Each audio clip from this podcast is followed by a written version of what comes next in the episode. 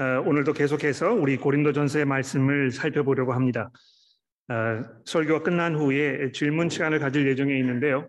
어, 손을 들어서 질문하셔도 좋고 또 사람들 앞서 이야기하시면 어려우시면 질문 용지가 준비되어 있기 때문에 질문 용지를 사용해 주셔도 되겠습니다. 잠시 제가 기도하고 시작하도록 하겠습니다. 기도하겠습니다. 하나님 아버지, 이제 저희가 이 귀한 말씀을 돌아보려고 합니다. 주의 성령께서 저희들 함께 하셔서 하나님의 그 살아계신 음성을 듣게 하시고 또 우리가 특별히 교회에서 어떻게 서로를 섬길 것인가 깊이 돌아보며 우리 스스로를 반성하며 또 하나님 주시는 힘으로 우리의 새 마음을 가질 수 있도록 이 시간 저희를 인도하여 주옵소서. 우리의 구주이신 예수 그리스도의 이름으로 간절히 기도합니다. 아멘. 자, 벌써 세 번째 시간이 되었습니다. 어, 예수를 어, 주라 시인하는 모든 이들에게 성령께서 이미 그들의 삶 속에 깊이 관여하고 있다 이렇게 이야기하면서 이 성령 체험의 이 보편성에 대해서 우리가 먼저 시작을 해 보았습니다. 아, 우리가 이미 한 성령으로 그, 그, 이, 그 세례를 받았기 때문에 아, 풍성하게 우리가 성령을 누리며 살고 있다 사도 바울이 우리에게 이렇게 말씀하고 있는 것입니다. 아, 바로 그 성령께서 이 교회를 위해서 다양한 은사를 공동 이익을 위하여 우리에게 주셨다 이렇게 12장 7절에서 말씀하셨고요. 또 하나님의 그 정하신 뜻에 따라서 각 성도들에게 베푸신 것이며 아, 따라서 모든 성도들은 아, 이 주신 은사를 가지고 그 누구도 불필요하거나 소중하지 않은 사람이 없다 이렇게 14장 14절부터 12장 14절부터 21절까지 해서 우리에게 말씀하였습니다. 아, 바울 사도가 이제 이 사실을 우리에게 더 분명하게 설명하기 위해서 성도들을 이제 그리스도의 몸이라 이렇게 부르면서 우리 각 개인은 누구나 모두 서로를 필요로 하며 더 나아가서 서로를 돌보고 염려하는 관계에 있지 않으면 안 되는 사실에 대해서 또 강조하였습니다. 이 성도가 혼자 존재하는 것이 아니고 이 교회라는 이 공동체 안에 존재할 수밖에 없다는 아, 이런 그 귀한 말씀을 우리에게 주셨던 것입니다. 자, 그리고 나서 이제 오늘 본문 말씀이 시작되는 이 12장 28절부터 아주 본격적으로 이 성령께서 주신 은사들에 대해서 보다 본질적이고 보다 더 깊은 생각들을 우리에게 말씀해 주기 시작하는 것을 우리가 이제 확인해 보게 될 것입니다. 아, 그런 면에서 이 28절 이부터가 아, 이 본론이라고 이제 이렇게 이야기를 할 수 있을 것 같습니다. 한번 볼까요? 하나님이 교회 중에서 며칠 세우셨으니 첫째는 사도요, 둘째는 선지자요, 셋째는 교사요, 그 다음은 능력을 행하는 자요, 그 다음은 병 고치는 자, 은사와 서로 돕는 것과 다스리는 것과 각종 방언을 말하는 것이라. 다 사도이겠느냐, 다 선지자이겠느냐, 다 교사이겠느냐, 다 능력을 행하는 자이겠느냐, 다 병 고치는 은사를 가진 자이겠느냐, 다 방언을 말하는 자이겠느냐, 다 통역하는 자이겠느냐, 이렇게 하면서 우리에게 계속 이 반문하고 있습니다. 그러니까 하나님께서 성도들에게 다 똑같은 은사를 주지 않으셨다 이렇게 이야기하면서 어, 교회가 교회로서의 역할을 잘 감당하기 위해서 여러 가지 다양한 은사들이 모두 필요하다 이렇게 아, 말씀하였습니다. 자, 근데 이제 그러나 그런 다양한 은사들 중에서 상대적으로 더 큰 은사가 있다고 바울이 31절에 말씀하고 있는 것을 주목해 보십시오. 그러니까 어떤 은사들을 두고 더 큰 은사라고 부르는 것인지 또 왜 그것들이 다른 것에 비해서 더 큰 은사로 여겨져야 하는 것인지에 대해서 우리가 생각해 봐야 되지 않겠습니까? 이 각종 은사들 중에서 다른 것보다 상대적으로 더 큰 은사들이 있다 하는 이 바울 사도의 말씀이 어떤 분에게는 다소 의외로 들릴지 모르겠습니다. 모두 다 똑같이 중요하다 이렇게 앞서 말씀하지 않았는가? 근데 왜 거기에서 더 중요한 게 있다 이렇게 이야기하시는가? 근데 여기에서 보다 더 큰 은사가 있다는 것은요, 이 은사가 아, 크고 작은 은사가 있어서 작은 것들은 보잘 것이 없고 큰 것만 가치 있다 이렇게 말씀하시는 것이 아니라는 것입니다. 한 성령께서 한 목적을 가지고 그 정하신 뜻에 따라서 각 사람에게 적절하게 나누어 주셨기 때문에 모든 은사들이 한결같이 귀중하고 또 교회 공동 이익을 위해서 매우 요긴하다 하는 것이 이 기본적인 전제 말씀입니다.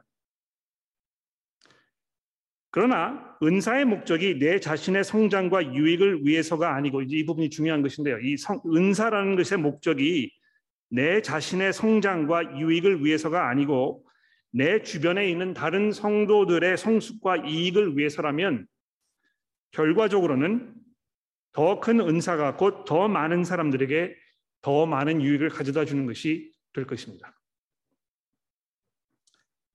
이 점에 대해서 이제 다음 주에 살펴볼 14장에서 우리가 보다 자세히 생각해 보기로 하겠습니다만 보대 구체적, 구체적인 그 설명에 들어가기에 앞서서 사도 바울이 28절부터 우리에게 이 문제에 대해서 아주 중요한 그런 힌트를 던져주고 있습니다. 여러분 그 28절을 보시면 아, 하나님이 교회 중에 며칠 세우셨는데 첫째는 사도요, 둘째는 선지자요, 셋째는 교사라 이렇게 시작하고 있지 않습니까? 여기 첫째, 둘째, 셋째 이렇게 하는 그 표현이 그 중요성에 대해서 말씀하고 있는 게 분명합니다.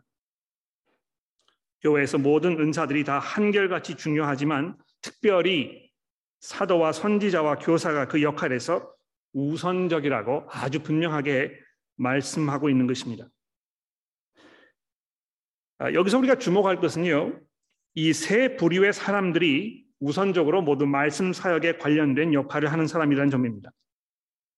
하나님께서 우리에게 자신을 나타내시고 또 우리와 교제하기를 위해서 택하신 방법이 무엇입니까? 우리에게 말씀으로 다가오시는 것임을 우리가 기억하였을 때 모든 사역이 다 귀하고 중요하지만 특히 말씀과 관련된 사역을 다른 사역들보다 상대적으로 더 큰 은사로 여기는 사도 바울이 아, 그 생각이 별로 그렇게 놀랍지 않다고 확신할 수 있습니다.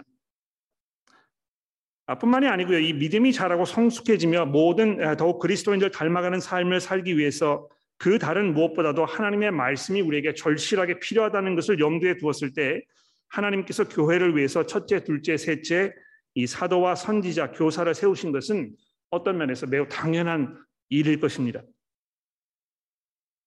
자, 그게 첫 번째가 되겠고요. 두 번째로 주목할 점은 그 후에 연이어 등장하는 다른 은사들의 그 설명입니다. 보십시오. 28절에 보시면 그 다음은 능력을 행하는 자요. 그 다음은 병 고치는 은사와 서로 돕는 것과 다스리는 것과 각종 방언을 말하는 것이라 이렇게 되어 있습니다. 능력을 행한다는 것 곧 기적을 일으키는 것이겠죠. 또 병 고치는 은사도 그와 같은 맥락의 이 은사입니다. 그리고 마지막에 이 방언의 은사가 언급이 되어 있습니다. 자, 근데 여러분 여기서 이 방언의 은사가 맨 마지막에 언급되어 있다는 것이 아, 그렇게 우연이 아니라고 제가 지난주에도 말씀을 드렸습니다. 기적, 또 신유, 그 다음에 이 방언의 은사 이렇게 이야기하고 나서 그 중간에다가 이제 뭘 집어넣어 놨습니까? 서로 돕는 은사 이렇게 이제 돼 있는데요. 아, 마 그 사도행전 20장 35절 말씀해 보시면 이 약한 자들을 돕는 걸 특별히 잘했던 사람들이 이제 있었는데 아마 그런 그 류의 어떤 은사를 말하는 것 같아요. 돌아보면서 특별히 여러 가지 어려운 상황에 있는 형제 자매들을 정말 잘 돕는 아, 이런 그 귀중한 은사를 이야기하는 것입니다. 또 이 다스리는 것이라 되어 있는데 이 세 번역에서 이제 관리하는 것이라 이렇게 아, 번역해 놓았는데 아, 아마 어떤 그 행정적인 교회 안에서 필요한 여러 가지 행정적인 것들을 잘 정리하고 이거 꾸려 나가는 교회 살림을 차리는 뭐 이런 그 일을 이야기하지 않나 생각해 볼 수 있습니다. 근데 중요한 것은요. 어떤 그 기적을 일으키는 것, 또 신유의 은사, 방언하는 것과 한 선상에다가 이 사무적인 일, 또 형제 자매를 돕는 일 이런 거를 다 이렇게 언급하고 있다는 것입니다. 한국 교회에서 일반적으로 기적이나 신유 방언 등이 첫째, 둘째, 셋째로 여겨지는 것이 사실입니다. 그러니까 이것들을 매우 특별한 어떤 성령의 역사로 여기고 아, 한 성도가 성령의 세례를 받았을 때 그 사람에게서 나타나는 특별한 성령의 능력으로 이렇게 여겨지는 것입니다. 반면에 약한 사람 또는 도움이 필요한 사람을 돕는 사역이나 또 교회 살림을 이렇게 이끌어 나가는 그런 일들은 뭐 그렇게 특별하게 아, 유별난 은사로 이렇게 취급하지 아니하고 또 그것이 뭐 이렇게 특별히 영적인 일로 이렇게 간주하지 않습니다. 그러나 사도 바울이 그런 평범하게 여겨질 수 있는 일들을 이 기적이나 신유, 방언 등의 은사와 한 선상에 놓고 열거하면서 그것들이 모두 함께 중요하다고 말씀하고 있는데요. 아, 이것은 우리 한국 교회가 굉장히 주목하고 우리가 생각을 조금 아, 조정하지 않으면 안 되는 아, 그런 부분이 아닌가 이렇게 생각이 되는 것입니다. 그러니까 여러분들 가운데에서 아, 내가 이제 방언을 좀 하지 못하기 때문에 야 이거 내가 성령이 좀 내가 부족한 것이 아닌가 나도 좀 그렇게 되었으면 좋겠다 이런 생각을 가지고 계신다면 그 이외에 여러분이 이미 가지고 계시는 여러 가지 성령의 은사들을 돌아보시면서 이것도 그 무엇과 못지않게 정말 하나님께서 귀하게 여기시는 이런 것들이라는 것을 여러분이 이해하셔야 될 것입니다. 자, 근데 이처럼 더 큰 은사가 있다 하는 점도 중요하지만은요. 아, 이보다 우리가 더 중요하게 생각해야 될 점은 31절에 보시는 바와 같이 성도라면 당연히 이 더 큰 은사를 사모해야 한다는 사실입니다. 그렇죠? 아, 사도 바울의 이런 말씀이 아, 다음과 같은 이 두 가지 반응을 불러 일으킬 수 있다고 생각이 되는데요. 이 두 가지 모두 다 바람직하지 않은 그런 반응입니다. 아, 더큰 은사를 사모하라 이런 이야기를 들었을 때 첫 번째 일어날 수 있는 반응 무엇입니까? 뭐 그럴 필요가 있겠느냐 이렇게 무심코 지나치는 그런 반응입니다. 성도로서 더 큰 은사를 갖기를 사모하고 그것을 위해서 하나님께 기도하는 일이 남의 일처럼 나와는 아무런 상관이 없는 일처럼 그냥 여겨진다면 그 왜 그럴까요? 더 큰 은사를 사모하라 이렇게 교회 전체에 말씀하였는데 그 말을 듣고도 내 마음속에서 야 정말 내가 더 큰 은사를 사모해야 되겠다 하는 어떤 그 열정 또 간구 이런 것이 없다면 또 왜 그런 것입니까? 나의 믿음과 형제 자매들의 필요가 아주 명확하게 구분이 되어 있어 가지고 나는 그냥 내 믿음만 잘 지키고 그것을 잘 키우고 그것을 잘 갖고 나가기만 하면 된다고 생각하는 것이기 때문에 그럴 것입니다. 내가 몸의 일부 중에 예를 들어서 내가 이 팔뚝에 이제 해당하는 아, 그런 사람이라 이렇게 이제 가정을 했을 때 아, 팔뚝은 이렇게 전봇대만큼 잘 키워가지고 아주 든든한 모습을 하고 있는데요. 허벅지는 돌봄을 받지 못해가지고 이수기시계처럼 아주 이 빈약한 상태에 있어도 전혀 상관하지 않는다면 그 기형적인 상태가 남의 일인 것처럼 느껴지는 것입니다. 내가 한 몸인데도 불구하고 그저 내 믿음만 잘 키워 나아가고 내가 하나님 앞에서 바로 서 있고 내가 믿음 생활을 잘 하기만 하면 그것으로 충분하지 않겠는가 생각하는 것이 이 한 몸을 교회로 이야기하는 데 있어서 얼마나 적절하지 않은 생각인가. 우리가 얼마나 여기에서 변화되지 않으면 안 되는 것인가 이것을 바울이 지금 이야기하고 있다는 것입니다.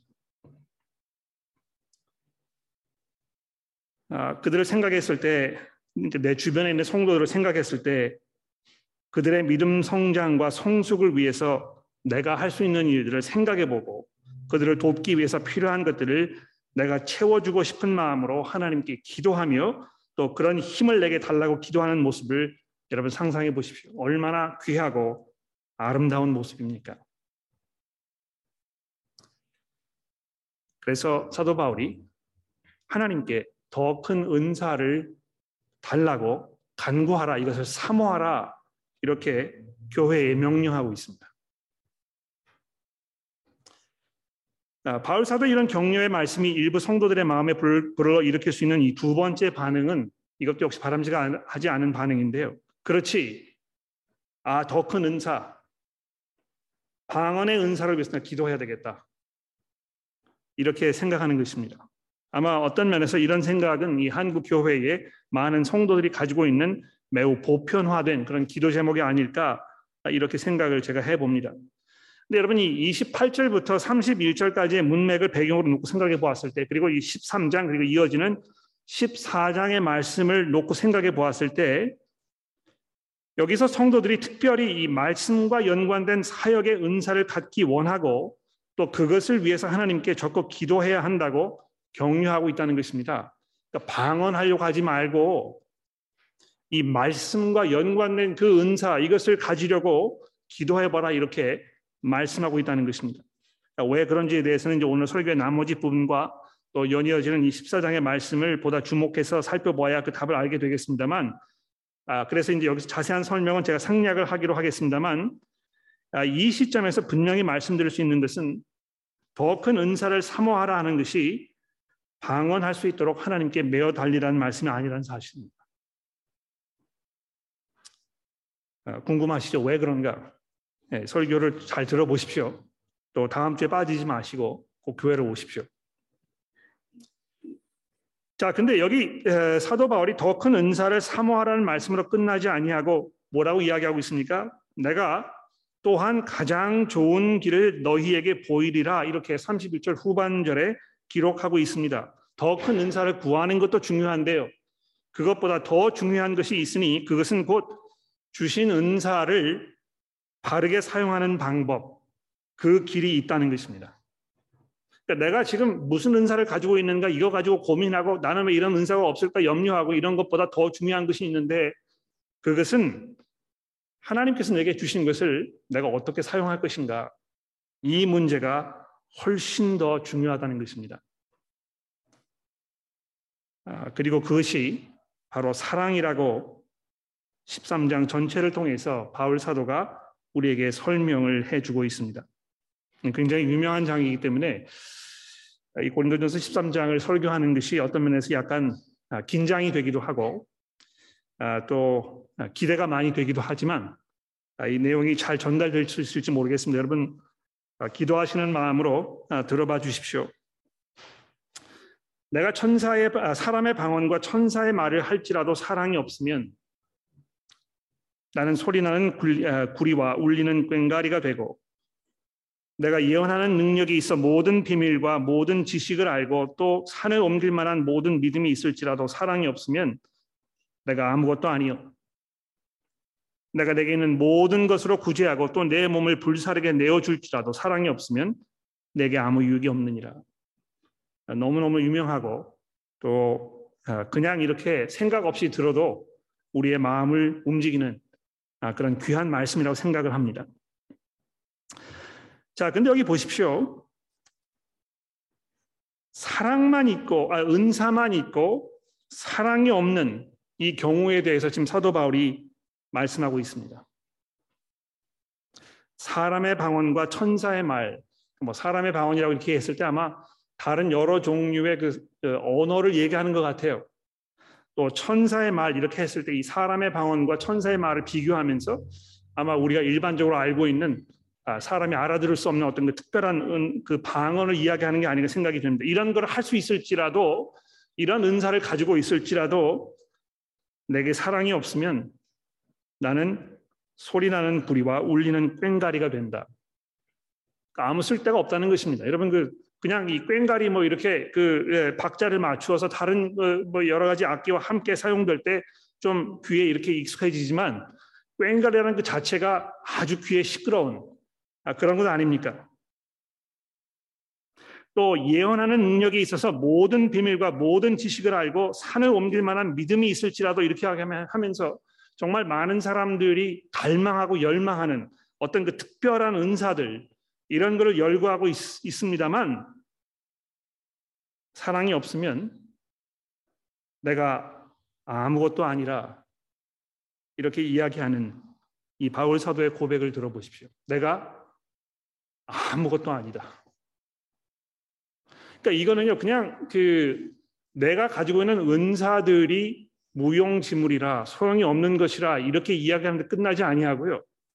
내 자신이 아무 가치가 없는 존재라 이야기하는 것입니다. 이런 면에서 사도 바울은 이 사랑이라는 것이 성도의 삶을 정의하는 가장 중요하고 가장 기본적인 이 그리스도인의 덕목이라고 이야기하는 것이 분명한 것입니다. 그러니까 내가 지금 왜 이런 결정을 내리는 것인가?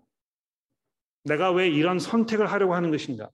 내가 지금 왜 이런 생각을 하고 내가 왜 이런 식으로 이야기하고 내가 왜 이런 식으로 결정을 내려야 이 모든 것들이 사랑에 의하여 아 근데 사랑에 의하여 결정된다 하는 이그 아, 생각 말고 아, 다른 무엇이 우리를 움직이고 있습니까? 여러분 여러분의 그 마음과 생각을 움직이고 조직 조작 조작하고 또 어, 선택하게 하는 그런 여러 가지 요소들 뭐가 있겠습니까? 기본적으로 자기 유지 아니겠습니까? 그렇죠? 아, 내 생각, 내 자신의 유익, 또 나의 안녕, 나의 편리함, 내 가족의 편리함, 아, 이런 것들을 기본적으로 바탕으로 해서 어떤 결정을 내리고 생각하고 이렇게 되지 않습니까? 아마 이게 인간의 기본적인 어떤 그 성향인 것 같아요. 그렇죠? 자기 보존의 법칙이라고 하지 않습니까? 어떻게 해서든지 간에 나를 유지시키고 내가 좀 더 편하게 살고 내가 좀 더 잘 되는 이것이 우리 인간들에게 있어서 가장 중요한 가치가 되는 것입니다. 그러나 사랑을 기본으로 하여 즉 다른 사람을 생각하면서 그 사람의 필요와 그 사람의 형편과 그 사람의 상황을 내가 기억하면서 내 자신을 거기에 맞추고 나를 낮추기도 하고 나를 희생하기도 하고 하는 일은 이 정말 성령의 힘이 아니고는 하기 어려운 일일 것입니다.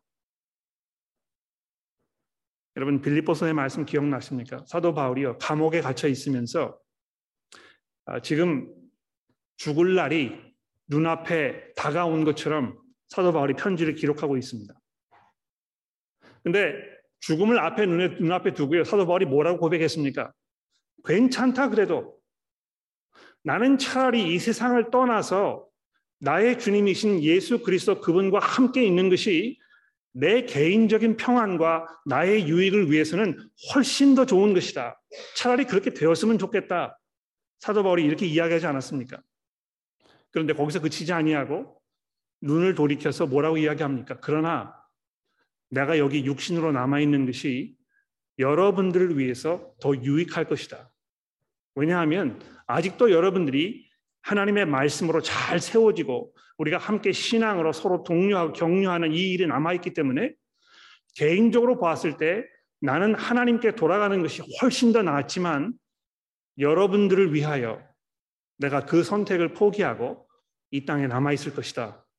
이렇게 이야기하고 있는 것입니다. 이 어떤 면에서 아, 이 사랑이라는 것이 그러니까 성도들을 향한 이 사도 바울의 사랑이 그의 이 선택과 그의 모든 바램과 그의 어떤 그 인간됨 이런 것을 정의하고 있는 것을 우리가 확인해 볼 수 있는 것입니다. 그래서 사랑이 없는 이 어, 은사가 얼마나 쓸모없는 것인가 이런 것을 이야기하고 나서 4장 아, 4절 이후부터 이 사랑을 품고 사는 사람들에게 나타나는 그 성품에 대해서 이제 우리가 설명하기 시작합니다. 사랑은 오래 참고 온유하며 이제 이렇게 시작이 되고 있는데요. 어, 주목할 것은 이 오래 참고 온유하며 이렇게 두 가지 설, 그 긍정적으로 설명한 후에 그 다음부터는 사랑은 이런 것이 아닙니다. 저런 것이 아닙니다. 이렇게 여덟 가지로 나눠서 설명하고 있습니다. 가장 먼저 사랑이 무엇인지에 대하여 이렇게 정의를 하면서 긍정적으로 얘기한 두 가지가 무엇입니까? 오래 참고 온유하며 이렇게 되어 있다는 것입니다. 여기 이제 그 온유하다는 말은요, 여러분 그 영어 성경에 보시면 아마 그 kindness, 그 친절함, 아마 이렇게 이제 번역이 된 것을 확인해 보실 수 있을 텐데요.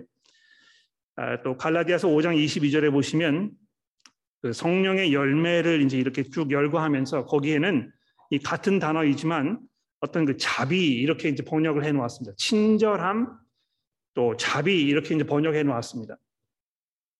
자비라는 말은 뭐 인자하다는 말이죠. 그렇죠?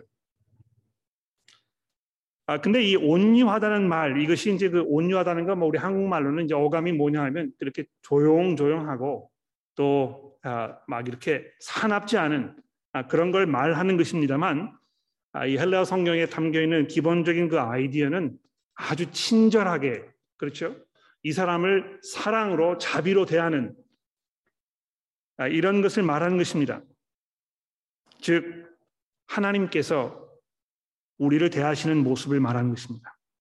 여러분 그 로마서 4장 22절에 보시면 사도 바울이 뭐라고 이야기했습니까? 그의 풍성한 인자하심과 용납하심과 길이 참으심 이런 걸 이제 말씀하고 있는데 바로 거기에도 이 똑같은 단어가 등장하는 걸 우리가 볼 수 있습니다. 하나님의 그 풍성하신 그 인자하심, 친절하심. 그래서 긍정적으로 말해서 사랑을 품고 사는 사람들은 이 하나님의 성품, 그의 그 오래 인자하심과 오래 참으심을 닮아가려고 노력하며 자신을 훈련하는 사람들이라는 것입니다. 여러분 우리가 오늘 아, 우리 박종화 교우님께서 봉독해 주신 호사야서의 말씀도 보시면 아시겠습니다만 하나님께서 그 이스라엘 백성들을 대하셨을 때 그 폐역하고 목이 굳은 그 백성들을 대하셨을 때 어떤 식으로 대하셨습니까? 오래 참으시는 끝까지 인내하시는 또 그들을 향해서 한없는 자비를 베푸시는 이런 하나님을 이야기하지 않았습니까? 물론 인자함과 오래 참는 것은 그냥 하늘에서 뚝 떨어지는 것이 아닙니다. 회개를 통해서 훈련을 통해서 노력과 애써 수고함을 통해서 점진적으로 체득되어 가는 그런 성품일 것입니다. 극률한 마음을 가지고 오래 참는 일은 결코 쉬운 일이 아닙니다만 그래서 잘 되지 않을 때에 않을 때가 많습니다만 하나님께서 죄인들을 죄인들인 우리를 향하여 즉 우리가 하나님께 무례하게 굴며 반역과 불순종의 길을 고집하였을 때 하나님께서 그 크신 극률로 오래 참으시고 인내하심으로 우리를 대해 주셨다는 그 사실을 기억하였을 때 그 크신 사랑에 놀라고 감격하며 나도 하나님의 그러한 사랑을 보고 닮아가면서 남들을 대하고자 하는 마음의 의지가 조금씩 피어나고 자라면서 차츰차츰 열매를 맺고 나의 성품이 변화되어 갈 수 있습니다. 물론 그 변화의 속도가 때로 매우 더디어서 이 성급한 이 여러분과 제가 쉽게 좌절하기도 하고 절망하게 되기도 합니다만 예수께서 뭐라고 말씀하셨습니까? 이 하나님의 나라는 마치 겨자씨가 자라는 것처럼 서서히 자란다고 얘기하셨는데 이 하나님의 나라에 합당한 그 성품도 역시 그런 식으로 우리 가운데 형성되어 가는 것 같아요. 순식간에 되지 아니하고 서서히 점진적으로 그러나 꾸준히 삶 속에 변화가 일어나는 것입니다. 그래서 온유함으로 즉 친절함으로 또 오래 참음으로 우리가 서로를 대할 줄 아는 이것이 교회 안에서 성도들이 서로 관계하는 데 있어서 얼마나 중요한 일입니까? 우리가 이거 잘 하지 못하기 때문에 어떤 그 사랑이 우리의 이 생각과 마음을 지배하지 아니하고 다른 여러 가지 아, 요소들, 특별히 내 자신을 보호하려는 이것이 우리 가운데 아주 강하게 작용하고 있기 때문에 우리가 이렇게 하는 것이 굉장히 어렵다는 것입니다. 아, 특히 여러분 그 4절에서 사랑이 이제 오래 참고 이렇게 이야기했는데요. 바울 사도가 이 사랑의 오래 참음을 7절에서 두 번이나 이야기하고 있다는 사실도 주목해 보십시오. 모든 것을 참으며 7절에 이렇게 되어 있죠. 또 7절 마지막 절에 보십시오. 모든 것을 견디느니라 이렇게 강조하고 있다는 것입니다. 참는다는 것, 인내한다는 것, 이것이 얼마나 중요한 일입니까? 여러분이 오래 참고 인내한다는 것은 한결 같다는 것을 말합니다. 그렇죠? 쉽게 포기하거나 변하지 않는 것을 말하는 것입니다. 그러니까 이렇게 보게 되면 우리 가운데에서 아주 한결 같은 분이 있어요. 그러니까 막 이렇게 들쑥날쑥하지 아니하고 도대체 이 사람이 오늘은 어떤 식으로 나를 대할 것인가 이렇게 염려되지 않는 한결 같은 분들이 있는 것입니다. 마치 하나님을 대하는 것 같아요. 여러분 그 아, 토속 신앙을 가지고 있던 사람들은요, 아, 자기가 섬기는 그 신이 그날 아침에 무슨 기분으로 일어나서 골탕을 먹일지 염려가 돼가지고요, 불안해서 견딜 수가 없는 것입니다. 그렇죠? 어떻게 하면 이 신의 마음을 풀어줄 것인가? 그러나 성경에서 하나님에 대해 이야기할 때 신실하신 하나님이라고 얘기하잖아요. 그 신실하다는 말이 무엇입니까? 신뢰가 간다는 것입니다. 기댈만 하다는 것입니다. 믿을만 하다는 것입니다. 왜 그렇습니까? 전혀 그 우리에게 surprise를 줄 이런 요소가 없기 때문에 그런 것입니다. 아, 하나님께서 이러신 분이시구나. 내가 정말 그분에게 의지하고 기댈 수가 있는 것이구나. 그러니까 여러분 뭐 이그 어, 전투하는 그 자리에 나갔을 때 내 옆에 있는 전우가 나를 위해서 자기의 목숨을 바칠 수 있는 이런 그 전우애가 있다면 얼마나 안심이 되고 거기서 격려가 되겠습니까? 그러나 그렇지 아니하고 지금 이 사람이 뭐 아, 하루는 그렇게 할 것 같았는데 그렇지 않아서 내가 이 사람에게 내 목숨을 맡길 만한 그런 그 확신이 들지 않는다면 얼마나 이것이 고통스러운 일이겠습니까? 다행히도 하나님께서 우리가 의지하고 기댈 만한 그런 사랑의 하나님이시라는 것입니다.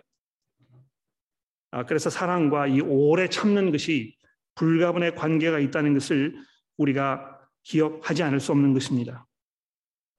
우리의 죄악과 어리석음, 무례함, 무례함 과 불평, 원망이나 의심에도 아랑곳하지 아니하시고 변치 않는 뜨거움으로 우리를 향한 열정을 잃지 않게 하시는 이 하나님의 성품에서 우리는 참 사랑이 무엇인지를 깨닫게 되는 것입니다.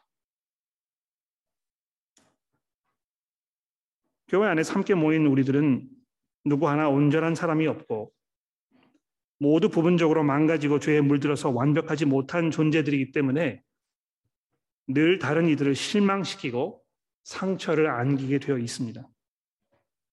그런 가운데에서 우리가 오랜 참음과 또 자비함으로 남을 대한다는 일은 분명히 어려운 일입니다. 그러나 어렵다고 해서 우리는 포기하지 않습니다. 언젠가 우리가 완벽하게 되어 하나님처럼 올바름, 아, 오래 참음과 친절함으로 남을 대할 수 있게 되는 순간이 올 것을 우리가 알고 있기 때문에 우리가 그날을 고대하면서 참고 훈련하는 것입니다.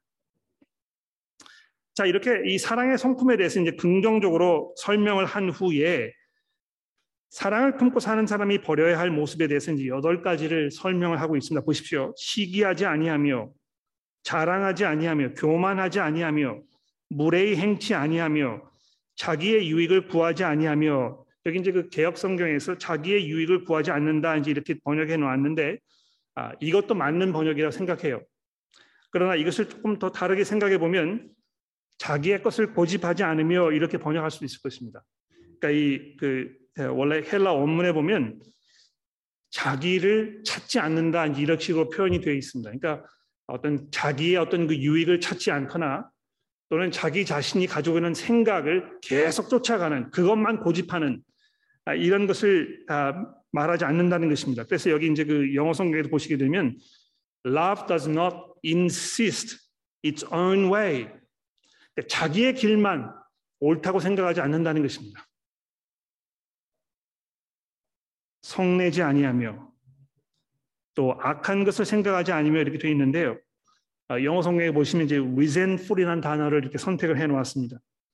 그러니까 섭섭함이 원망이 되고 원망이 원한을 품는 것으로 발전되도록 허락하지 않는다는 것입니다.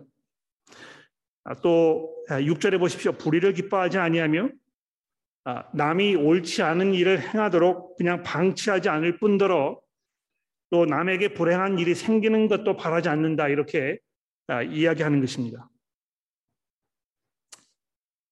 어, 어쩌면 이게 뭐 너무 당연한 일입니다만 이 모든 것들은 다른 사람과 나 사이의 관계에 관한 말씀입니다. 그렇죠? 특히 교회 안에서 한 몸을 이루고 있는 다른 지체들과의 관계에 관련된 그런 말씀입니다. 즉 사랑이라는 것은 교회에서 다른 성도와 함께 한 몸을 이루도록 묶는 끈입니다. 그렇지, 않습니까? 그 관계를 윤택하게 하고 유익하게 하는 어떤 그 윤활유인 것입니다. 그런 면에서 이 사랑의 반대는 미움이 아니고요. 무관심인 것입니다. 다른 성도와 서로 얽히는 것을 원치 않아서 거리를 두고 등을 돌리는 것입니다. 물론 사람을 상대하지 않으면 상처를 입거나 실망을 할 일도 없기 때문에 일시적으로 속이 편하다고 느낄지도 모르겠습니다. 더군다나 요즘처럼 내 개인의 행복과 안녕, 나의 웰빙 이것을 가장 중요한 가치로 여기는 아, 이런 사회에서 남을 위해서 내 자신을 내어주고 그들의 필요를 위해서 그들에게 나를 맞추는 일은 참으로 어려운 일입니다. 그러나 예수께서 우리를 위해서 그렇게 하셨다는 것이죠. 하나님과 동등됨을 취할 것으로 여기지 아니하시고 자기를 비워 종의 몸을 입으시고 인간의 몸으로 이 땅에 오셨으니 십자가에 죽기까지 하십니다. 자, 이제 그렇게 이야기한 후에 아, 결론으로 이제 들어가게 됩니다. 시간이 많이 지났습니다만 중요하기 때문에 조금 더 하도록 하겠습니다. 이 8절에서 세 가지 은사를 언급하면서 그것들이 언젠가 더 이상 필요하지 않게 될 것이라고 이야기하는 점을 주목해 보십시오. 예언도 폐하고 방언도 그치고 지식도 폐할 것이다. 이 세 가지를 지금 언급하고 있습니다. 그러나 이에 반해서 13절 말씀해 보시면 믿음과 소망과 사랑 이 세 가지는 항상 있을 것이라고 이렇게 비교해서 이야기하고 있군요. 예언도 패하고 방언도 그치고 지식도 패할 것이지만 믿음과 소망과 사랑은 항상 있을 것이다.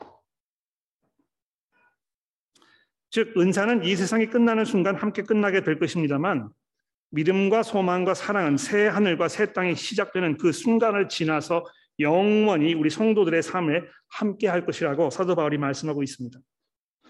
그러니까 적어도 사도 바울의 생각에는요, 이 믿음과 소망과 사랑이 성도의 삶의 본질을 설명하는 어떤 가장 중요한 세 가지 요소로 이렇게 작용하고 있는 게 분명합니다. 아, 제가 이제 뭐 이 갈라디아서 5장의 말씀 좀 읽어봐 드릴게요. 갈라디아서 5장 5절과 6절에 보시면 아, 우리가 성령으로 믿음을 따라 의의 소망을 기다리노니 그리스도 예수 안에서는 할례나 무할례나 수요록이 없으되 사랑으로서 역사하는 믿음뿐입니다. 이 믿음과 소망, 사랑에 대해서 아, 가지고 성도의 삶에 대해 설명하고 있는 것입니다. 또 골로새서 1장 4절과 5절에 보십시오. 이는 그리스도 예수 안에서 너희 믿음과 모든 성도에 대한 사랑을 들었으며 너희를 위하여 하늘에 쌓아둔 소망으로 말미암음이니 너희가 전에 복음의 진리의 말씀을 드린 것입니다. 또 데살로니가 전서 1장 3절 말씀 보십시오. 아, 우리가 너희 너희 모두로 말미암아 항상 하나님께 감사하며 기도할 때에 너희에 대한 기억함은 너희의 믿음의 역사와 사랑의 수고와 우리 주 예수 그리스도에 대한 소망의 인내를 우리 하나님 아버지 앞에 끊임없이 기억함이니 자 여기서 주목할 것은 이 세 가지 믿음과 소망과 사랑은 다른 은사들과는 다르게 다음 세상에서도 우리 성도들의 삶을 휘감고 우리가 성도로서의 이 삶을 살게 하는 어떤 그 받침돌 또는 이 기둥과 같은 역할을 한다는 사실입니다. 천국에 가서도 우리 성도들은 믿음으로 하나님을 섬길 것입니다. 지금 이 세상에서 우리가 하나님을 향해 믿음으로 나아가야 하는 것처럼 천국에서도 우리는 계속해서 믿음으로 의심과 죄로 이 얼룩진 이 불완전한 믿음이 아닌 지금은 거울로 보는 것처럼 희미하지만 그때는 얼굴과 얼굴을 대하여 보는 것과 같은 완전한 믿음으로 우리가 하나님 앞에 나아가서 그분을 예배하고 섬기게 될 것입니다. 여러분 소망도 마찬가지입니다. 천국에서 우리가 더 이상 바랄 것이 없고 더 이상 기대할 것이 없다면 그래서 매 순간이 그저 똑같은 것의 반복의 연속이라면 그것이 아무리 훌륭하고 아무리 좋은 것이라도 언젠가 지루하게 되지 않겠습니까? 여러분 뭐 시드니에서 가장 음식을 맛있게 한다는 식당의 음식이라고 해도 그것을 삼시세끼 365일 1년 20년 아니 지금부터 영원까지 그것만 계속 먹어야 한다면 그것은 아마 지옥일 것입니다. 그러나 천국은 매 순간이 지나간 순간보다 더 새롭고 더 완전하며 더 풍성하고 더 눈부시도록 찬란하여 내일이 오늘보다 더 기대되는 새로운 기록이 날마다 갱신되는 그 순간의 연속일 것입니다. 내일에 대한 소망이 끝나지 않는 먹어도 먹어도 질리지 않는 누려도 누려도 늘 새로운 그런 곳이 하나님의 나라가 아니겠습니까? 사랑도 마찬가지입니다. 천국에서는 우리가 완벽한 사랑을 할 수 있을 것이라고 하는 이 사실을 한번 상상해 보십시오. 이 세상의 사랑은 상처투성이고 노력과 희생, 수고와 헌신을 필요로 하는 어떤 면에서 우리 성도들에게 피할 수 없는 의무요 도리입니다. 정말 사랑하고 싶지 않지만 사랑할 수밖에 없는 그래서 그것이 짐이 되고 고통스럽고 어려운 그런 일 아닙니까? 나와 생각이 다르고 성격과 취향이 다른 사람들을 사랑하는 것은 확고한 의지가 발동하지 않고서는 가능하지 않습니다. 한 몸을 이루고 일심동체라는 표현을 쓰는 이 부부 사이의 관계에서도 사랑은 때로 사랑하고 싶지 않은 순간과 감정을 뛰어넘어야 하는 일종의 수고일 수밖에 없습니다. 그러니까 아직 결혼하지 않으신 분들 또 그런 분 안 계시겠습니다만 결혼한 것을 후회하시는 분들 계시다면 내가 꿈에 그리는 이상적인 파트너를 만나기만 하면 행복한 삶을 살 수 있을 것이라고 생각하는 이 허황된 상상에서 빨리 벗어나십시오. 오랜 동안 결혼 생활을 해오신 부분들 부부께서는 그러한 생각이 얼마나 어린아이와 같은 순진한 상상에 불과한지를 잘 알고 있을 것입니다. 그러나 천국에서의 사랑은 더 이상 의무도 짐도 수고도 아닌 오직 기쁨과 즐거움 그 자체일 것입니다. 그런데 그 중에서 이 믿음과 소망과 사랑 이 중에서 사랑이 제일인 그 이유는 무엇이겠습니까? 아, 믿음과 소망은요, 기본적으로 믿음과 소망을 가지고 있는 그 사람에게 복된 일입니다. 그러나 사랑은요, 주변에 있는 다른 사람들에게 복을 끼치는 일입니다. 믿음과 소망은 내가 누리는 것입니다만 사랑은 남에게 베푸는 것입니다. 그런 면에서 사랑은 믿음과 소망과 근본적으로 구별될 것입니다. 무엇보다도 예수 그리스도의 십자가 사건을 통해서 우리들에게 나타난 하나님의 사랑이 우리로 하여금 하나님을 향한 믿음과 그리스도 예수에 대한 소망을 갖게 하는 것입니다. 그러니까 어떤 면에서 하나님의 사랑이 우리 가운데 들어왔을 때 우리는 비로소 믿음과 소망을 갖게 된다는 것입니다. 이런 면에서 믿음과 소망, 사랑이 항상 있을 것이지만 그 중에 제일이 사랑이라 이렇게 이야기하는 것인데요. 지금 이 사실을 통해서 바울이 우리에게 말씀하시는 바가 무엇입니까? 예? 사랑이 없는 은사는 아무 소용이 없고 쓸모 없는 것이 것이 것임에 불구 아 것이 것이고 거기에 더해서 하나님께서 주신 좋은 은사를 사용하는 가장 좋은 방법은 바로 사랑이라는 것입니다.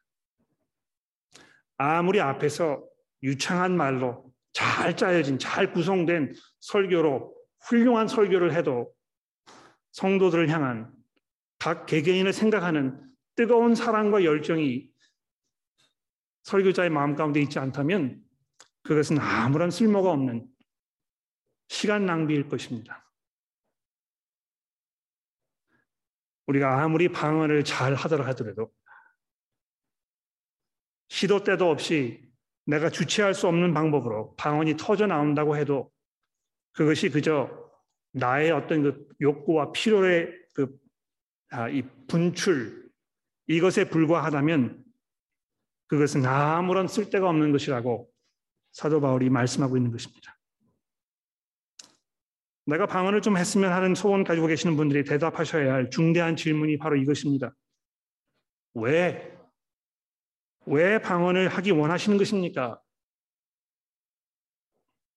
은사를 가지고 있는 것보다 심지어 가장 큰 은사를 가지고 있는 것보다 더 중요한 것은 사랑으로 남을 섬기라는 마음인데 내가 방언을 내 신앙에 도움이 되니까 나로 하여금 더욱 하나님께로 나아가는 것처럼 느끼게 하니까 내가 방언하기를 원한다 이렇게 하신다면 오늘 사도 바울이 이야기하고 있는 이 사랑의 길에 대해서 여러분은 아직도 이해하지 못하는 것일 것입니다. 사랑이 없는 은사는 아무 쓸데없는 은사일 뿐만이 아니고 사랑이 없이는 내 자신이 아무것도 아니라는 바울 사도의 말씀을 우리가 마음속으로 깊이 기억하면서 우리 성도들의 관계 속에서 사랑으로 서로를 대해야 하겠습니다. 기도하겠습니다.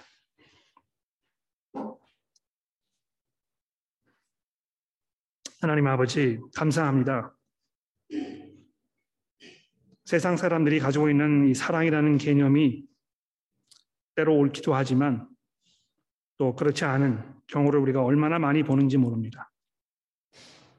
내가 사랑의 감정이 없으면 아, 지금까지 사랑했다고 생각했던 사람도 포기하고 등을 돌리는 것이 아, 그렇게 잘못된 일로 생각되어지지 않는 이 세상 속에서 우리는 과연 하나님의 사랑으로 우리 형제 자매들 바라보고 있는 것인지 우리가 이 시간 돌아보게 됩니다. 사랑할 수 없었던 사랑할 만한 가치가 없는 우리들을 포기하지 아니하시고 끝까지 참으시며 이 세상을 그처럼 사랑하셔서 아직도 그 심판의 날을 미루고 계시는 하나님의 그 마음을 우리로 하여금 이해하도록 도와주옵소서. 하나님이여 사랑이 우리 마음 속에서 불불듯이 일어나서 우리의 사람됨을 정의하고 우리의 모든 생각과 말과 행동과 결정을 주관하는 유일한 길이 되도록 저희를 도와주옵소서. 예수 그리스도의 이름으로 간절히 기도합니다. 아멘. 어, 굉장히 설교가 길었는데 죄송합니다. 이 그 제가 좀 어, 절제를 잘 했어야 되는 건데 어, 그렇게 되지 않아서 죄송한 마음이 좀 있는데요. 아, 잠시 좀 이렇게 숨을 돌리시고요. 어, 옆에 계시는 분들과 함께 좀 이렇게 느끼셨던 것, 또 기억에 남으시는 것 좀 서로 나눠봐 주시고 아, 본문에 대해서 또 설교 내용에 대해서 질문이 있으시면 질문을 한두 가지 정도 받아보도록 그렇게 하겠습니다. 우리 옆에 계신 분들과 함께 잠시 대화를 좀 나눠주시겠습니까? 네. 음, 질문을 한, 한두 가지 정도만 받아볼까요? 질문이 있으시면 손을 들어서 표해 주시면 되겠습니다.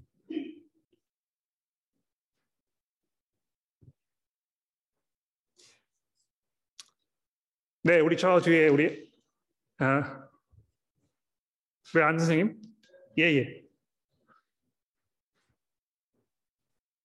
네, 좋은 설교 말씀 잘 들었습니다. 저기 그 방언이라는 저희도 많이 뭐 쓰고 뭐저 뭡니까 그 예배하면서 그 그런 그 어, 단어가 나오는 뭐 노래도 가사도 있고 근데